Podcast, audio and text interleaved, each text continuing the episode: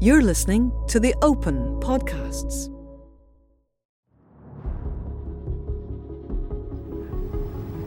He's got down in two from bunkers a million times, but never one as important as this. But my mind was actually to try to hole it. And I know that sounds so weird because how could you even dream of something like that? But that's what golfers do. We dream of things that are not even possible. And they might only do it one out of a thousand times, but this is what we do as golfers. The Open Championship offers a chance for golfers around the world to experience the pinnacle of sport. Those who dream about playing in golf's oldest major championship can realize their ambitions and can attempt to qualify in earnest each year for the Open. But what of those players who dare to dream bigger? Some players, when they make it to the Open, have one good round, some two or even three. But few ever manage to get their name on the claret jug. Brian Watts was nearly one of those few. In 1998, Watts, who had been an excellent player on the Japan Tour for nearly half a decade, came within a whisker of realizing his golfing dream. Six inches was all that stood between the American and golfing immortality. You know, I'm sorry, I'm a dreamer. I always thought, you know what, I'm playing, why not me? This is Tales of the Open. This is the story of Brian Watts. Watts was born in Montreal in 1966 to an English father and a German mother. His parents' home cultures had a big influence on his growth from a young age, as he soon began his life in America. I was uh, born in Montreal, lived there for six months. Uh, my dad is English and my mother is German. My dad left England uh, to start working in uh, Montreal. Uh, met my mother there, and after we, my dad get uh, kept getting promoted through the years, and finally, when I was age nine, we moved to the Dallas Fort Worth area, um, and that's when I picked up the game of golf at that time, I was playing a lot of tennis. I was doing a lot of swimming, believe it or not. Uh, played a lot of soccer, uh, or as you would say, football. With my dad being English, uh, I was always playing a lot of uh, soccer here.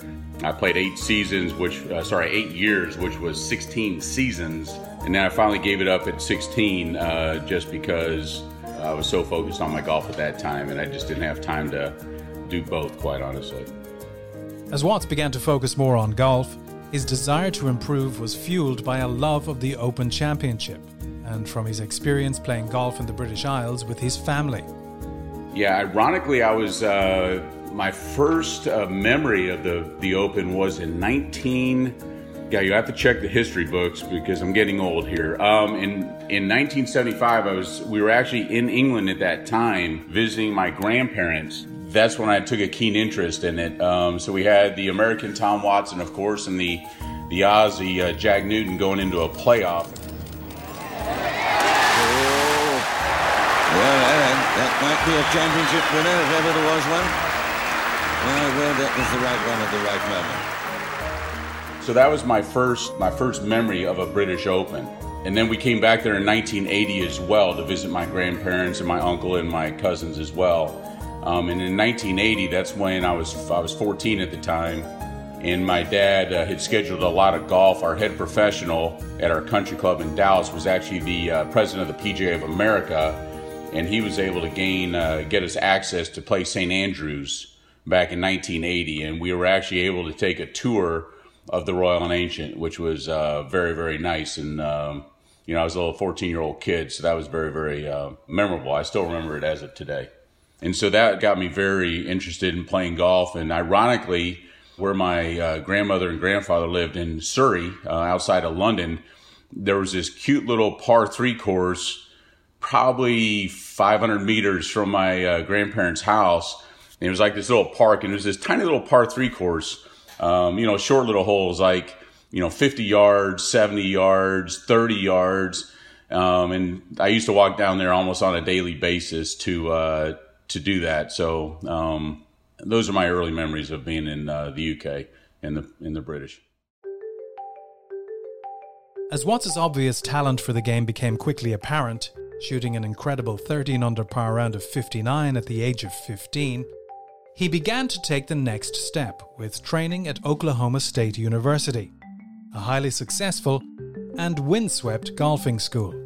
Yeah, you know, as, as young kids, we have these dreams, right? Want to be the next Jack Nicklaus or the next Tiger Woods or, you know, whatever the case may be, right? So even though I was not much of a golfer at age 12 and 13, I had hopes of becoming the next Jack Nicklaus or Ben Crenshaw or Tom Kite or somebody, right? You know, those are the dreams that we have as kids, and as unrealistic as it is, they were still dreams, and you believe that stuff uh, when you're a when you're a kid. Uh, when I went to Oklahoma State, I definitely uh, was thinking about becoming a pro golfer. Um, I was highly recruited out of high school. I was playing for the best university golf team in, the, in our country, and uh, who had a long history of uh, great players. Um, so by the time I was already in school, I was definitely planning on okay, you know, how's this going to work? What's going to happen over the next four years, and uh, and go from there. At Oklahoma State, Watts was one of the top golfers in the collegiate system, even competing in the US Open in 1986. And after graduating from university, the 22 year old turned professional. But for a young Watts, the hard work in the game of golf was just about to begin. Yeah, I finished. I finished in the uh, in May of 1988, and uh, I think uh, we college kids in general were very naive on how great um, professionals were at that point in time. It was a way different time. Back in those days, the golf instruction was uh, subpar to say the least, and the ball striking ability of college players, uh, except for a few guys, uh, was not good enough as the majority of the professional players. Some of those pros that might be in their mid 30s or even 40 years old uh, that we really hadn't uh, seen much on TV, they were far superior with their golf than even big time college golfers. When I got out of school, we played uh, mini tour golf, just trying to figure out a way to get ready for that qualifying school at the end of the year so it was a gut wrenching fall every year, right? As a professional, you get one chance. You know, it's kind of like you get one, you know, three separate interviews, and if you don't make it, you don't have a job the next year. And you know, I remember the falls being very uh, a lot of anxiety during that time. In '88, I missed in stage two by a couple strokes. Played a little bit of golf in Asia the following spring, which was a unique experience to say the least played all kinds of golf in 1989. At the end of 89, I missed uh, the PGA Tour at the final stage, I believe. Fast forward to the spring of 90, I did the same thing. I went to Asia, played a few tournaments in Australia, came back home. Uh, fast forward to the end of 1990, that's when I finally got my PGA Tour card. Um, that was in California in Palm Springs. So on my third try, I finally got my tour card. The anxiety of trying to secure a tour card was intense for Watts, but through playing Asian events, the American found confidence in his game. In 1991, however, a poor season and a close call at PGA Tour Q School the following year eventually resulted in Watts seeking serious improvements in his swing and looking elsewhere for more permanent playing opportunities. Those travels would take him back to Asia, which would shape not only Watts' career in golf, but the character of the then 26 year old. I played in the Pakistan Open in 1989. I think it was the only time they ever had a golf tournament there. I played in India, played in Philippines, Thailand, Korea, Taiwan, just everywhere. Indonesia, you know, and so that's that was the Asian tour. Uh, then you go through like uh, 1991 when I got on the PGA Tour. Um, it was a struggle. It was really difficult. I think I finished about 180th on the money list, and my short game was definitely good enough, but my ball striking was uh, nowhere near good enough to compete with these guys. But at that time, I was starting to work with an instructor for the first time after playing uh, on the Hogan Tour in in uh, early '92. You know, finishing you know fifth, tenth, fifteenth, twentieth on the Hogan Tour, but I knew it wasn't good enough Um, I knew in my heart after playing the year before that I wasn't a good enough ball striker, so I turned my career over to a gentleman by the name of Robert Noel. I knew him through a friend of mine, and uh, we started revamping my golf swing starting in the spring of '92. So nice. He's got a nice rhythm about his uh, his play, hasn't he? It's almost almost sort of old-fashioned. He almost Bobby Jones style. See those old pictures. Uh, by the end of that year, I had a different kind of feeling because I knew my ball striking was getting to the place where it needed to be. And then you fast forward to the spring of '93. I really didn't have any options here in the U.S. other than just stay at home. And so a couple of buddies of mine, we decided to go back to Asia and play. Um, my very first tournament was the Hong Kong Open. Uh, Tom Watson was the defending champion. Um, a lot of the European players were there, such as Seve, Jose Maria, Colin Montgomerie, David Feherty, and uh, I went out and shot 63 the first day, and I ended up winning the golf tournament. That was my first professional win, and that was the first tournament on the Asian Tour. And you fast forward, I think 10 weeks or 11 weeks, and I ended up becoming the Asian Order of Merit winner, which granted me a eight month exemption onto the Japanese tour. A first professional win to remember in the Hong Kong Open paved the way for a homecoming of sorts. With his Asian Tour Order of Merit success, Watts qualified to compete in the 122nd Open at Royal St George's, not too far from the par 3 course he played as a boy in Surrey for me, and I know this is such cliche to say, um, you know, it, it's the most important major. You know, everybody says those kind of things. It's the most important major, et cetera, et cetera, because they might have success. But for me, despite being American, um, because uh, I got my citizenship when I was 17. Um, despite being American, the British Open was always my number one goal. I promise you. Um, you know, because of my family, my true heritage of my family, my dad being English, all my uh, family being from England, or half of my family being from England. And then having those young experiences, watching Tom Watson and Jack Newton, uh, playing St. Andrews at age 14, along with a host of other golf clubs on that trip. We were over in the UK for over a month that summer. You know, that kind of upbringing, of course, it was most special to me, and it still is today. Um, so my first experience there in 93 i mean i was in awe because here i am playing in the open championship i was awestruck i remember you know playing a practice round and Seve and jose maria you know were in the group in front. Um, it, it, was a big experience. I didn't play very well. I don't remember what i shot. Um, i know i missed the cut. I remember getting fish and chips you know two or three nights that week. Um, but it was a really really nice experience for me. After getting a taste of the Open in 1993, Watts was keen to return the following year after winning for the first time on the Japan Tour in early 1994. And then starting in 94, I won my first uh, tournament in Japan in the spring. There was a few invited players like Bob Tway and some others uh, that were there. So that was, you know, a very nice win. And ironically, you know, I'd write, you know, back in those days, we didn't have cell phones and those things and, or internet access. And so I remember sending my uncle, um, like a postcard, uh, from Japan, just basically mentioning, hey, if I ha- if I play really well in these five tournaments in Japan, they'll have like a little mini money list, and the top three or four guys will get into the Open. And uh, my uncle came out in '93 and watched me play uh, at Royal St. George as luck would have it, in 94, I won the final tournament of that leg called the Mizuno Open. And the Royal and Ancient uh, representatives were there. And it was really, really special because winning that tournament, uh, that was in, I think, the third week of June, that allowed me to make a quick uh, uh preparations to come to uh, Turnberry. Fast forward a couple weeks at Turnberry, it was really, really great. It's one of my favorite golf courses on the uh, British rotation I was maybe, uh, don't remember exactly, but let's just say I was around 10th or 12th place after two days. Brian Watts. In fact, looking at his playing record this year, he's won a couple of times in, on the Japanese circuit, and that's no mean feat.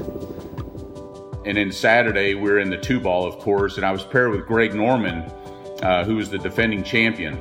So here's just little old me, right? I'm playing uh, in the open. I'm in contention, defending champion is next to me and the world number one. I remember Greg playing extremely great golf. If he could have putted, he would have shot 63 or 4. He, I think he shot 69. Uh, but he was a tremendous ball striker. I can't remember what I shot, but I had a nice tournament that week. And that gave me a lot of confidence going forwards because I knew that if I played, you know, basically to the maximum of my ability, I would have a chance to compete at least. I'm not saying win or anything like that, but I knew if I played up to my ability, that I was getting to the place where I was getting better and better. And if the cards fell right for me, and I was having a great week and others weren't, then I would be able to try to compete someday. Uh, so 94 was my first time to really have that that feeling of like, oh my gosh, I've won in Japan a couple times. I came to the Open. I was, you know, playing well after two days. And of course, even at that time, my mind was like, I really wanted to win the championship, but I wasn't ready at that point in time. While Watts wasn't yet ready to contend in the Open, he was still mixing regularly with the world's very best and took his career up another level off the back of his first made cut at the Open in 1994. Five wins on the Japan Tour that year took Watts near the world's top 50 and gave the 28 year old a second placed finish on the Japanese money list behind only Jumbo Ozaki, the most dominant Japan Tour player in history. The excellent golf in the Far East would continue, and by the end of 1997, Watts had won 10 times on the Japan Tour since winning the Hong Kong Open four years earlier, and had played five consecutive Opens. Now heading into the 127th Open in 1998 at Royal Birkdale, with nine top fives in the last 14 events on tour, it appeared the chance Watts had been dreaming of was potentially just around the corner. He was finally ready. Although you wouldn't have guessed it from watching his practice rounds. Coming into 1998 uh, Open Championship, I was playing quite well. You know, I'm sorry, I'm a dreamer. I always thought, you know what, I'm playing, why not me? Realistic? Probably not, right? Um, but I was playing really nice golf. And the strangest thing happened. I played my practice round with Bob Tway, who's a fr- good friend of mine and the driving range, the wind was real, you know very windy that week, and the wind was blowing right to left. I always used to hit a lot of golf balls, and something odd happened to where I guess on the driving range I started lining my shoulders up way to the right, and I will tell you this: in the practice rounds, I couldn't find the club face. I was hitting it terrible. My caddy and I, we just couldn't figure it out and we went to the driving range on Wednesday afternoon after we played. I don't think we played a practice round that day. Sorry, I think we would have played probably Sunday, Monday, Tuesday. I always came to the Open early. I always, you know, did practice rounds early. Uh, so Wednesday would have been a driving range day.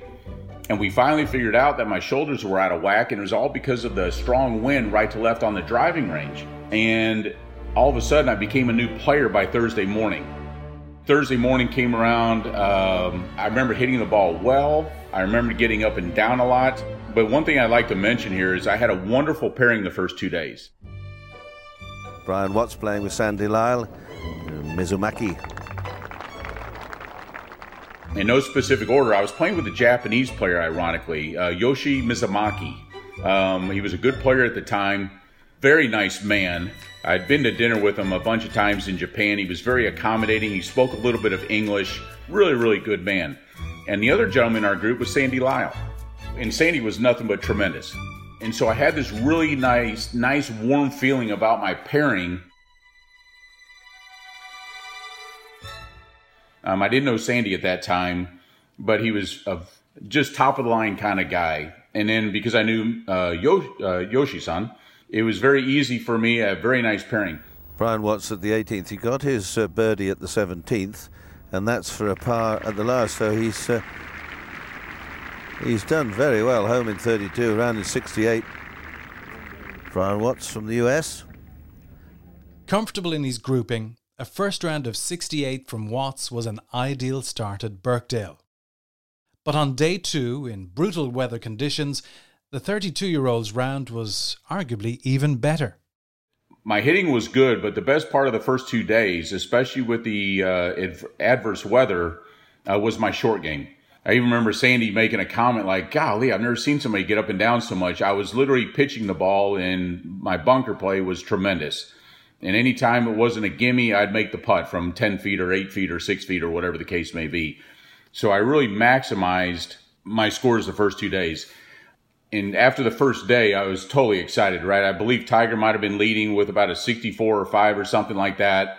You know, I was like, oh my gosh, I've got my a good round. And then the next day came around. I remember teeing off early, and it was nasty. Certainly not the good scoring conditions or the good spectating conditions we had for yesterday's opening round. The forecast is for the morning rain to move away, but perhaps the breeze to strengthen this afternoon. Standing water there on the ninth fairway.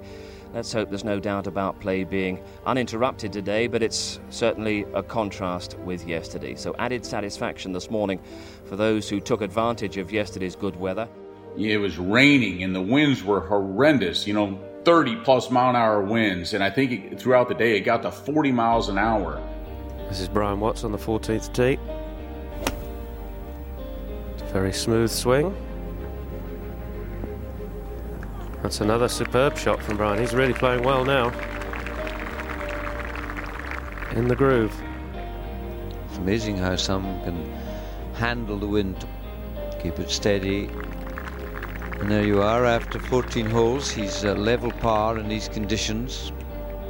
And no matter how well you were hitting the ball, you couldn't hit the green basically. And so short game was the thing, and you know mental toughness and course management, all those things that uh, were kind of my strong suits it all uh, kind of came into one at one time at the right time. Everything was kind of blossoming for me at that time. Brian Watts there played a magnificent bunker shot at the 16th, having pushed his second shot into deep into the deep bunker. That was beautifully played. And then when we finished that day, you know, uh, guys were still playing the afternoon because the way they do the tee times, right? It's all day long and the scores just got worse and worse and you know you know nobody could play very good golf because of the weather and ended up being the leader after two days and so that it was it was tremendous Watts at the 18th very nice that's a 69 very well compiled indeed. So Brian Watts is our new leader. 137 68 69 that's uh, that's uh, would have been a good pick to sort him out of the 156 runners to be leading at this moment. As high scores rolled in from those still out on course, with the weather deteriorating further, Watts remained one stroke ahead of Nick Price, Justin Rose, and Tiger Woods, and would eventually sleep on a lead on Friday night at 3 under par. And how well he slept indeed. Because I was don't want to come across arrogant because I was used to winning, like in Japan, and I know the competition is way less, you know, no, no question about that. But your mindset is about doing those same kind of things. Um, even if you're winning mini tour golf tournaments, your mindset when you go to the PGA Tour event is like, I'm used to winning, and you know, it doesn't scare me. And that's you know that's why you have some stories every once in a while from you know guys that you know the media's never heard of but we were, you know, I was feeling good after two days. I was playing good golf and I was, you know, not in the lead when I finished, but, you know, as the day went on, I ended up being in the lead. Um, I don't know what Tiger shot that day, but I think we would have practiced in the afternoon a little bit, did my interviews and those things, and, you know, gone back to the house that we rented and, you know, kind of hung out. Ironically, I slept great that night. I don't think I woke up till, you know, nine or nine o'clock or something like that in the morning. So slept great. I wish I could sleep like that today. Um, but I woke up around nine o'clock and just did my thing in the morning. We probably would have teed off around two o'clock, um, I'm guessing. Um, and I was playing with a young amateur by the name of Justin Rose. Um, so um, that, that, was a great pairing. You know, it, it, was probably good for me. I was playing with a you know a young man. I think he was 17 at the time. I think that was a good pairing for me. Brian Watts, who's uh spent much of his golfing life in Japan, and he's got a very nice looking swing. He's going out last with Justin Rose. As the countdown to the 150th Open at St Andrews continues, the Open's official website has more content than ever before to whet your appetite for a landmark championship. Visit theopen.com today and explore our vast library of videos, as well as a host of new features, championship updates, ticket and hospitality information, venue guides, every episode of the Open podcasts, and much more. Leading the Open, Watt set out to build on his strong start through two days, but it wasn't plain sailing by any stretch of the imagination. On a day where not a single player broke the par of 70, and only two players bettered 72, the third round of the 1998 Open was an examination that Watts had been preparing for his whole life. Yeah, I would say that a lot of things, everything kind of came together because the Open Championship was the one that I had the best chance to compete in if the weather was poor. Um, I flourished, uh, still do today when it's windy. If I play golf today, I want it to be blowing because I know I can hit the shots and I've got the short game to still make gritty pars and those kind of things. Um, I always competed better. If you ever look at my record, it'll always be better in the harder tournaments. You know, I grew up with, I mean, it's just so kind of funny because everything was was kind of like all put together my whole life basically. I grew up in Dallas. It's a very windy area of our country. You know, you can go back in time, uh, uh, Ben Hogan, Byron Nelson, Ben Crenshaw, Tom Kite, just goes on and on. Everybody's a great wind player. Um, and there's dozens of guys uh, that are famous. Um, if you wanted to play good golf and you're from Texas, you had to play well in the wind. So that's one thing. Then I go to Oklahoma State, where it blows even more in at Oklahoma State. My golf coach in college, uh, Mike Holder, arguably one of the two best college golf coaches ever. Um, he was a very tough man, and we always had our qualifyings for the team on the most difficult days. If there was a day where it was perfect and sunny and no wind, we didn't play. We only competed against each other on days when it was tough. So I had four years of that. And then I spent six years in Japan and it was windy in Japan as well. So all these experiences were parts of why I was able to compete and almost win the Open Championship in 98. Welcome to third round day at Royal Birkdale. We had difficult conditions yesterday, but this third round day is potentially even tougher. We've got that gusting wind as strong as it was yesterday, even stronger maybe. Reports of gusts of 30, 35 miles an hour. And the forecast is that the wind will possibly be accompanied by some heavy showers later on. Well, this is traditionally a day to move into a challenging position for the final day, but here at Royal Birkdale, it's just become another day to survive. Tough, tough conditions. And not to be cliche here, but my goal was just to play the play the golf course and hit my shots. And I remember it being very, very windy. It was a very, very tough day, and we had the brunt of it because we were in the last group. And in the tough weather, an early bogey for Watts came on the first hole. And Watts, the only man who's broken 70 or broken par twice so far. No, just faded away. So a five for Watts.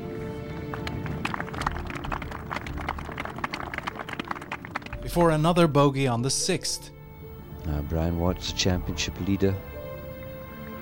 is for his par, oh, oh, Oh, took too much of it.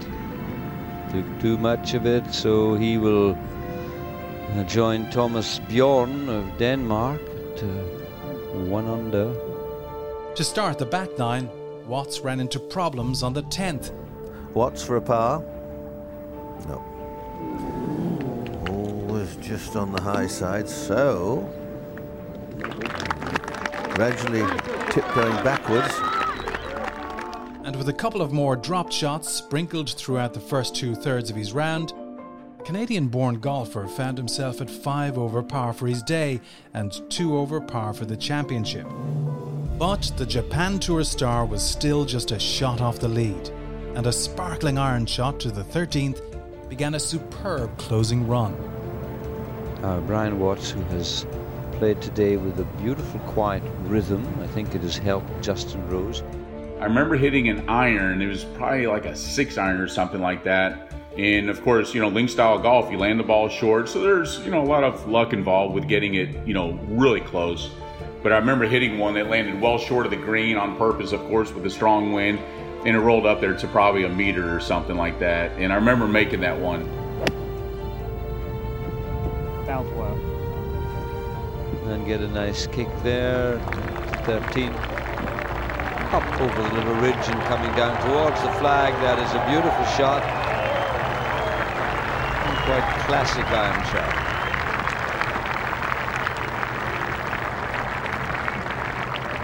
Are we seeing a new star, Alex, I wonder? And this little putt here, three for Watts. That's a nice hole to get a three at. Two pars on the 14th and 15th followed, enabling Watts to retake the lead amidst a crowded leaderboard of star players. But an exceptionally difficult up and down awaited from a greenside bunker on the 16th hole. Watts.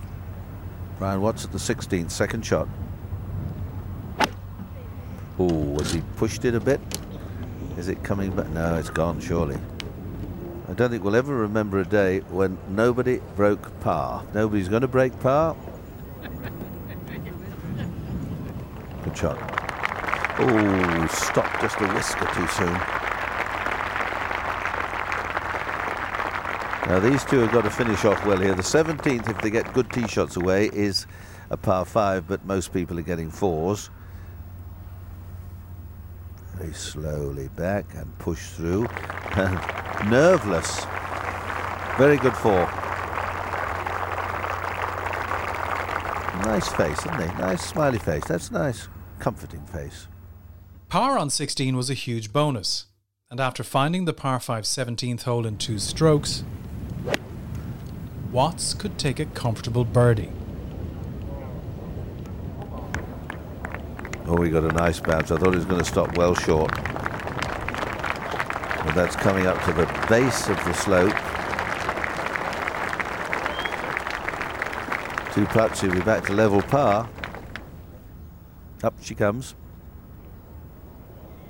Beautiful putt.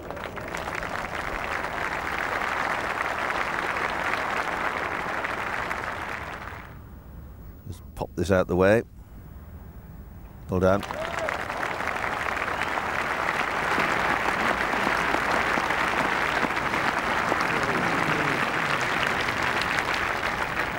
Well, he's had rounds of 68 and 69, and whatever happens, he's going up instead of down, but he's uh, ahead of the pack at the moment.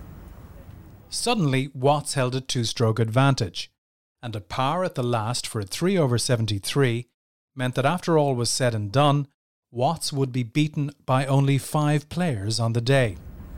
Now, this little putt for a 73 for Brian Watts, which will make him the championship leader by two. Thank you very much. Came home in level par. Good playing.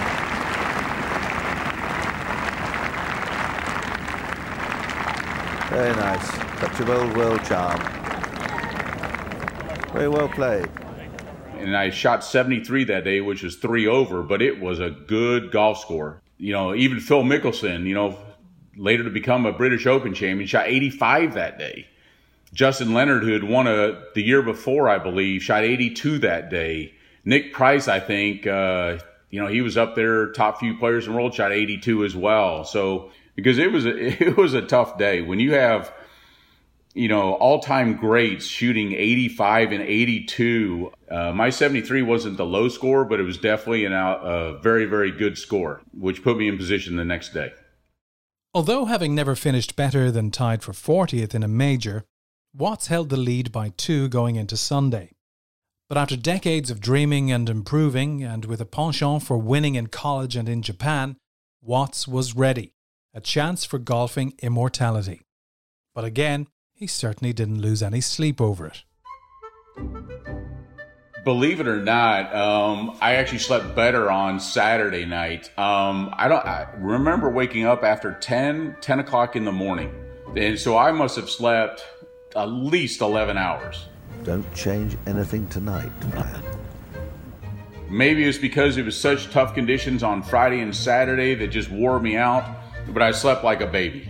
It, and so when I got up, there wasn't a lot of time to start getting worried about or get anxious about because by the time I woke up, by the time I had breakfast, I got my stuff together. By the time I went through my routine, it was almost time to tee off.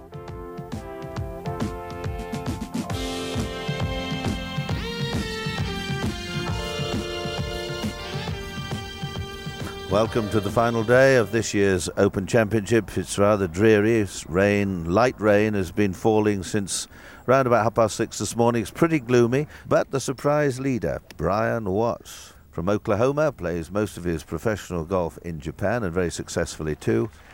Will it be his turn? And then it was uh, ironic that Sunday was a day when there was hardly a breath of wind. Uh, the weather was ideal, perfect. So the championship leader, Brian Watts, playing alongside Jesper Parnevik today. Uh, Watts may be an unfamiliar name to you, but I can tell you he's a very experienced player. And he plays a gentle, tidy game. He doesn't appear to get very flustered. And it'll be very interesting to see how he handles it all today. On the tee, Brian Watts.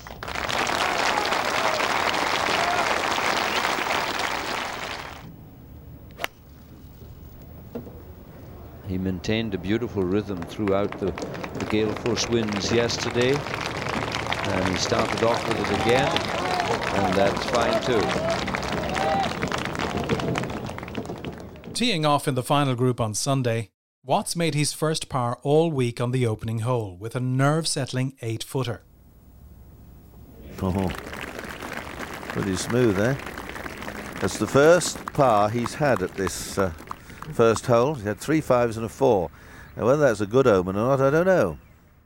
The the final day, my ball striking was top notch. I didn't miss hardly any greens that day. Uh, I put my best Nick Price or Nick Faldo game that I could. You know, fairway green, fairway green, fairway green. But I was always, you know, 20 feet, 30 feet, 40 feet for birdies, which made it difficult. I remember three putting a hole early on. After three straight pars to begin his round, a three putt bogey on the fourth hole was the first sign of adversity. He thought, oh, it's gone a long way past. Four feet testing little time for uh, Mr. Watts. First mistake of the day. And he goes back to one over for the championship and then a tie with Mark O'Meara. Yet the Montreal born 32 year old proved once again he was made of strong stuff, immediately bouncing back on the fifth hole with a huge putt for birdie. Uh, but I remember bombing in, you know, like a long 40 footer, maybe on the fourth hole or something like that. So, kind of stupid mistake, then came right back with a birdie right afterwards. Brian Watts coming up the slope, a huge break, right to left. It's his third shot. He's read it well. well, he three putted the last, and we all thought panic would set in. Instead of that, he's come back with a smart birdie. And he's suddenly out on his own again, and Mark O'Meara, his nearest rival, is struggling. By the turn, Watts had hit all bar one green, the first, and still stood at even par with a two stroke advantage. And I just kept plodding along all day, but it was the only day where I really wasn't maximizing. Um, but again, it's not like I was hitting it 5 feet, 10 feet, 15 feet. I just remember hitting a ton of greens that day and basically just plotting along and just making a bunch of pars. Another good, good shot. He, he, seems, Peter, to be playing sort of fairly conservatively, doesn't he? Well, that's good. He's two strokes ahead. As long as he keeps getting pars, somebody's got to get three birdies and not drop any shots to go by him. I think he's uh, he's showing us the way way to play. And it may all end up in tears, but at the moment he's pretty good. A great approach on the 10th couldn't quite yield a birdie, however, and despite a par on the 11th, Watts was joined at the top of the leaderboard by a charging Mark O'Meara. And after his tee shot on the par 3 12th, things looked to suddenly have turned on their head. Uh oh. They were groaning before it. So he shoved it away. Oh, that could be. That could be bad news there. A bogey was not a bad result after a wild tee shot, but suddenly left Watts needing to make a forward move in the closing stages. Brian Watts, and he that drop shot at the 12 just took him out of the lead, just one behind. Approaching the 17th hole, he remained at one over par, with Mark O'Meara setting the clubhouse target at level par just ahead. Watts knew where he stood and knew he needed a birdie. Everything went strangely quiet. Brian Watts, tee shot at the 17th, and he is only one behind O'Meara, and he's on the open side and a bit short. 17th hole, I remember having a pitch from maybe 30, 40 yards, something like that. And I knew where I was at that time. I knew I was one, I think I was one behind at that time. Uh, I remember the pin being kind of just over a shelf uh, on the left side. You couldn't hit, you couldn't lob it on top. You had to bump it into the the slope beforehand, bounce it up, and kind of stop. And I just remember goosing it just a little bit to where the ball didn't grab fast enough, and it went by the hole probably 20 feet.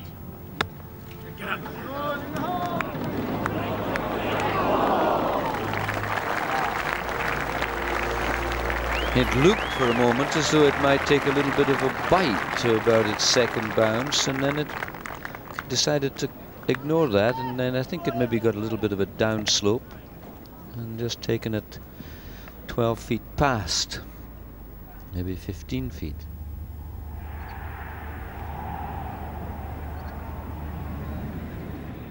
Great cheer rings out from back down the course. Brian Watts for a birdie at the 17th to tie the lead. And that was the roar that disturbed Jim Furyk at the 18th. And then when I hold that putt, that was one that really got me, oh my gosh. You know, what a great clutch putt. And I was so jacked going into the last hole. And I remember hitting a driver on 18. Uh, swing was still feeling good. I had this long, you know, rhythmic swing. Barely hit it in the left rough, maybe a yard or something like that. I might have been in the first cut as well. And then I remember my second shot. Um, maybe I was a little nervous on the second shot. I didn't play it far enough out to the right. He's got a grip nice and firm, a little bit tighter. Keep the body still. Drive it through. You know, it turned it over a little too much and it barely crept in the bunker, which we didn't know when we hit it. Oh, and that's just top. He could nearly have got that on the front of the green. Well, he's still smiling. That's left him an awkward one because he's so near the back of the bunker, and the bunker is narrow. He'll need to conjure up a bit of magic from there to get it close.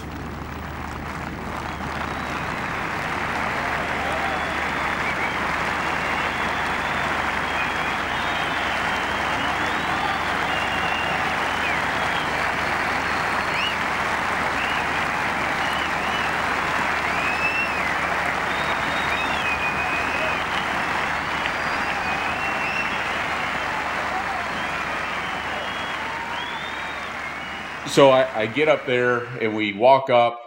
I think Andy, my caddy, got there first, and the ball was barely in the bunker, right? Which means it rolled to barely get into the bunker. And oh my gosh.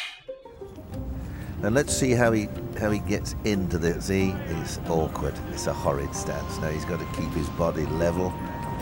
This is this calls for a great degree of skill and a, a touch of luck.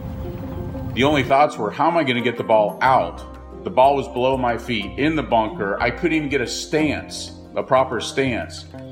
And so your mind is just going, how am I going to get this ball onto the green, knowing that I have to get it onto the green and make some kind of miracle putt to go into a playoff? Because we knew at that point in time where everything stood.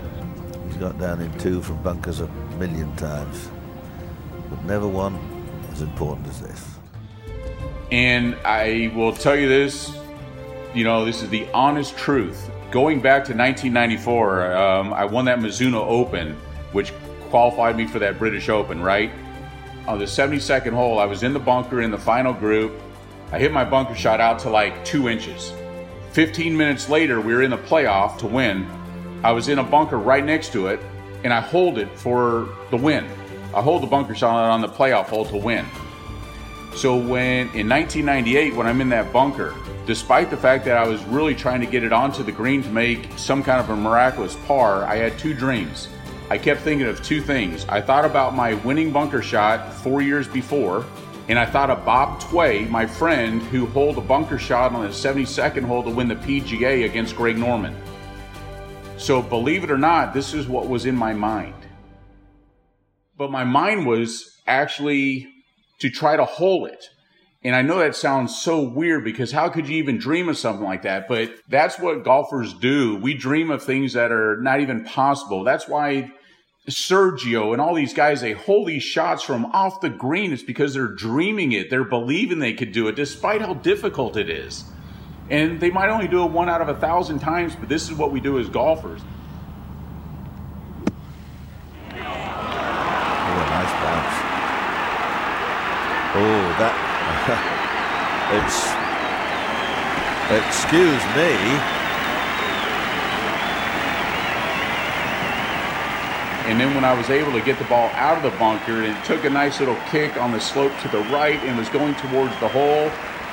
Not the technique, not anything else. My thinking was the reason why the ball got up there so close to one foot, maybe, or something like that. Well, I've seen some shots. When the ball pitched and kicked to the right, it was on the perfect line. It was just one of those things, almost a, well, we'll have to see whether it's a touch of destiny or not. And the result, well, he's only a few inches from the hole, a certain four, and that's a playoff. That really was a magical shot. And you'd have to say that's the sh shot of the championship after young Justin had holed out, but uh, that, under these circumstances, was quite magical. So that was a very gratifying shot and all that kind of stuff. And it was very electric and very exciting. And, you know, if it would have gone in, it would have been historic. But, anyways. With a brutally difficult lie in the bunker, most would have resigned themselves to the sometimes harsh breaks of links golf. But Watts was not like most others, instead, embracing the chance to play the ultimate shot. It was a shot that Watts considers the greatest of his life. Yet now, Watts was up against a red hot O'Meara, the Masters champion of that spring, in a four hole playoff for the title. They're all at the 15th tee. Still they wait maybe Mr. Watts hasn't made it to the tee. He had to complete his car. Here he comes. Just time for a quick snack.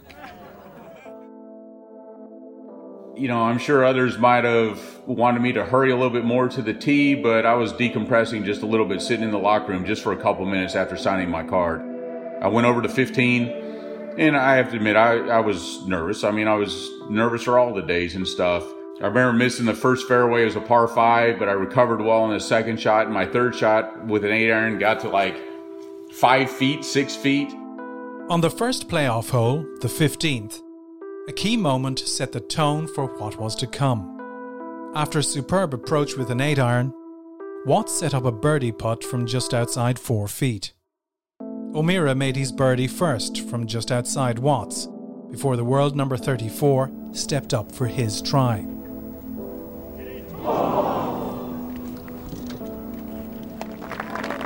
Either he didn't read it or he pushed it a little bit, and so uh, O'Meara has the advantage of one stroke.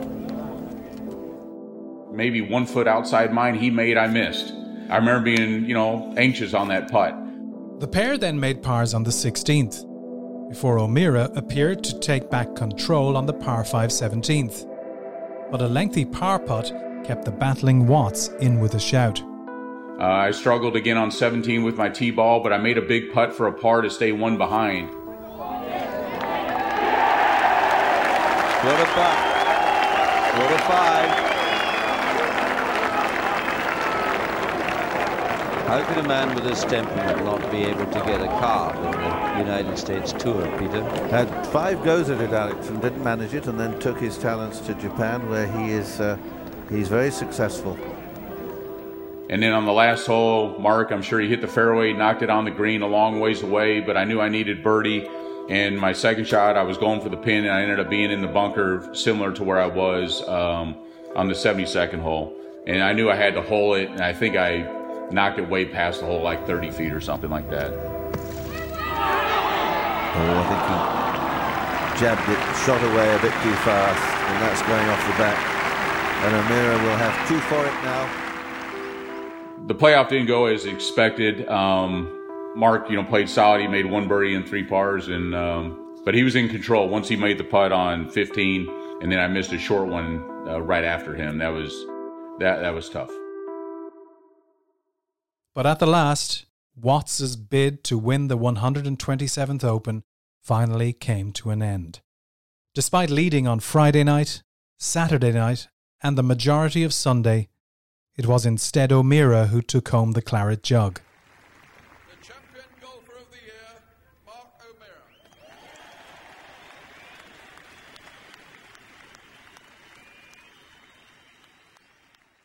It was a result and performance that made Watts immensely proud, but still stings to this day, with the American's ultimate goal appearing so close, but yet so far. After the Open in 1998, Watts continued his great form into the following year, reaching number 18 in the world and playing excellent golf on the PGA Tour for the first time, including making all four cuts in the majors. But cruelly, just as his career was peaking at the age of 33, Watts caught the injury bug, one that kept him away from the top of the game thereafter. Coming into 1999, I felt good about my golf game. I played well right away on the tour.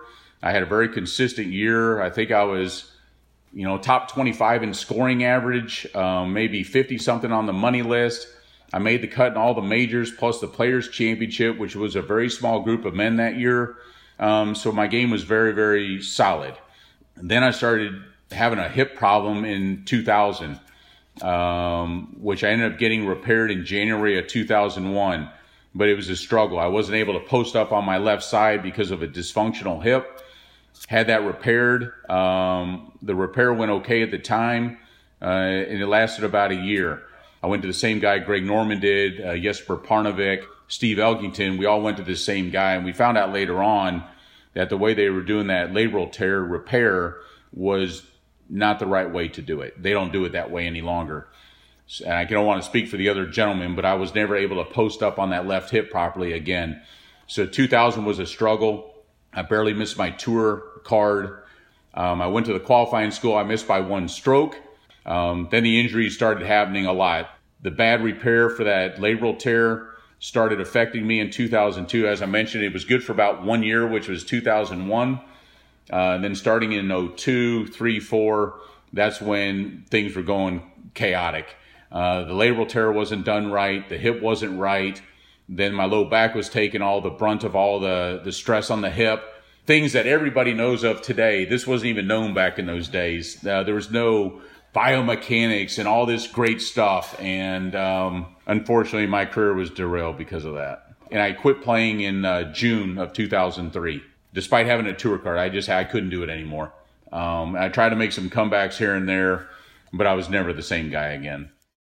After his career in professional golf was cut short through injury, Watts has spent more time with his family and now works at a virtual care tech company based in Texas. And while Watts crafted an excellent career for himself, working hard to improve his game and achieve great success in Japan, he will never know just how good he could have become. I had a young family. I was trying to catch up with my kids. I got three kids Jason, Kelsey, and Kevin. They're 24, 21, and 18 now. And when I really finished playing uh, 10, 11 years ago, they were just young little guys, right? So I was trying to catch up, especially with the first two, because as a golfer, you know, you're traveling all the time, you're always gone. Um, and then my little one, I've been around, you know, basically, he was born in 02. I've been around basically his whole life because um, I really haven't played all that much golf. And then finally in 2013, I got my hip replaced and I've been good ever since. To me, that's the most disappointing part of my career was that right when I was peaking at age 33 in 1999, I was 33. I was really peaking. I was really becoming the player that I wanted to be. And, um, you know, that's when all the injuries started happening and that's what uh, forced me to retire and then uh, actually uh, you know made investments over time and those kind of things. I got invested in a tech company here locally And then uh, when I wasn't going to play the Champions Tour, the company was actually looking for a business development guy, and I was invested in the company, and I started working for them. It's called Vital Tech. Um, we have a virtual care platform. Um, so I started working there in 2015, and that's what I've been doing for the last uh, six years. For anybody who likes to dream in golf, the Open Championship is the ultimate reward. An event anybody can qualify to play in. The possibility of winning the Open is always an endearing fantasy, no matter how slim the chances are in reality.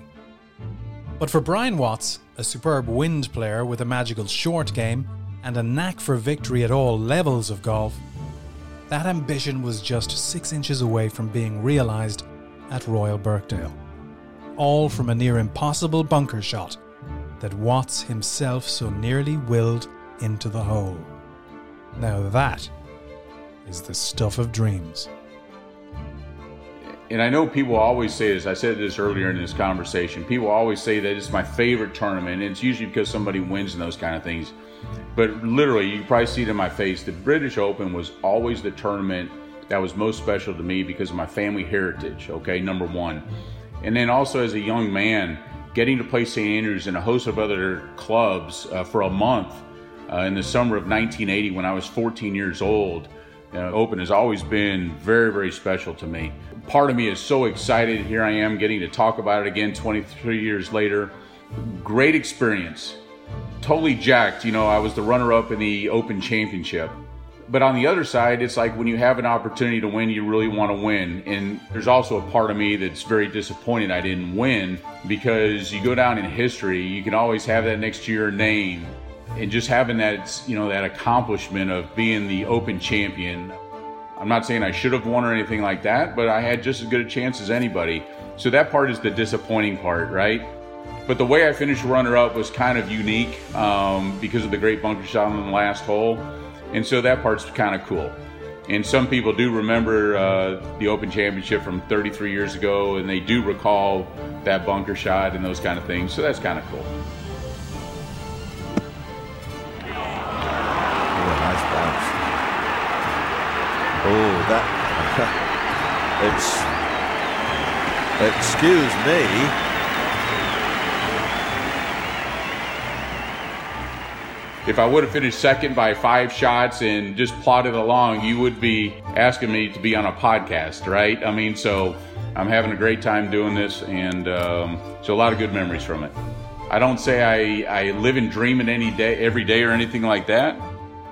But of course, I wish I was the 1998 Open champion. I mean, I have to be, you know, very honest. Not because of money, just the prestige of being an open champion. I mean, you take that to your grave, you're in the history books and everything, right?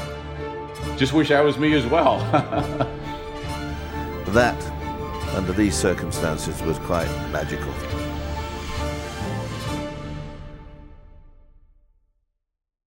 With thanks to Brian Watts. Narrated by me, Shane O'Donoghue. Written, produced, and edited by Chris Lewis. Executive produced by Paul Sutcliffe. Subscribe to the Open's official YouTube channel to enjoy the best video content from golf's original championship, including official films dating back to 1970, full final rounds from past Opens, a range of compilations showcasing memorable moments, highlights from the 149th Open, and much more. Subscribe today to make sure you don't miss a thing. This has been an original audio production from the Open.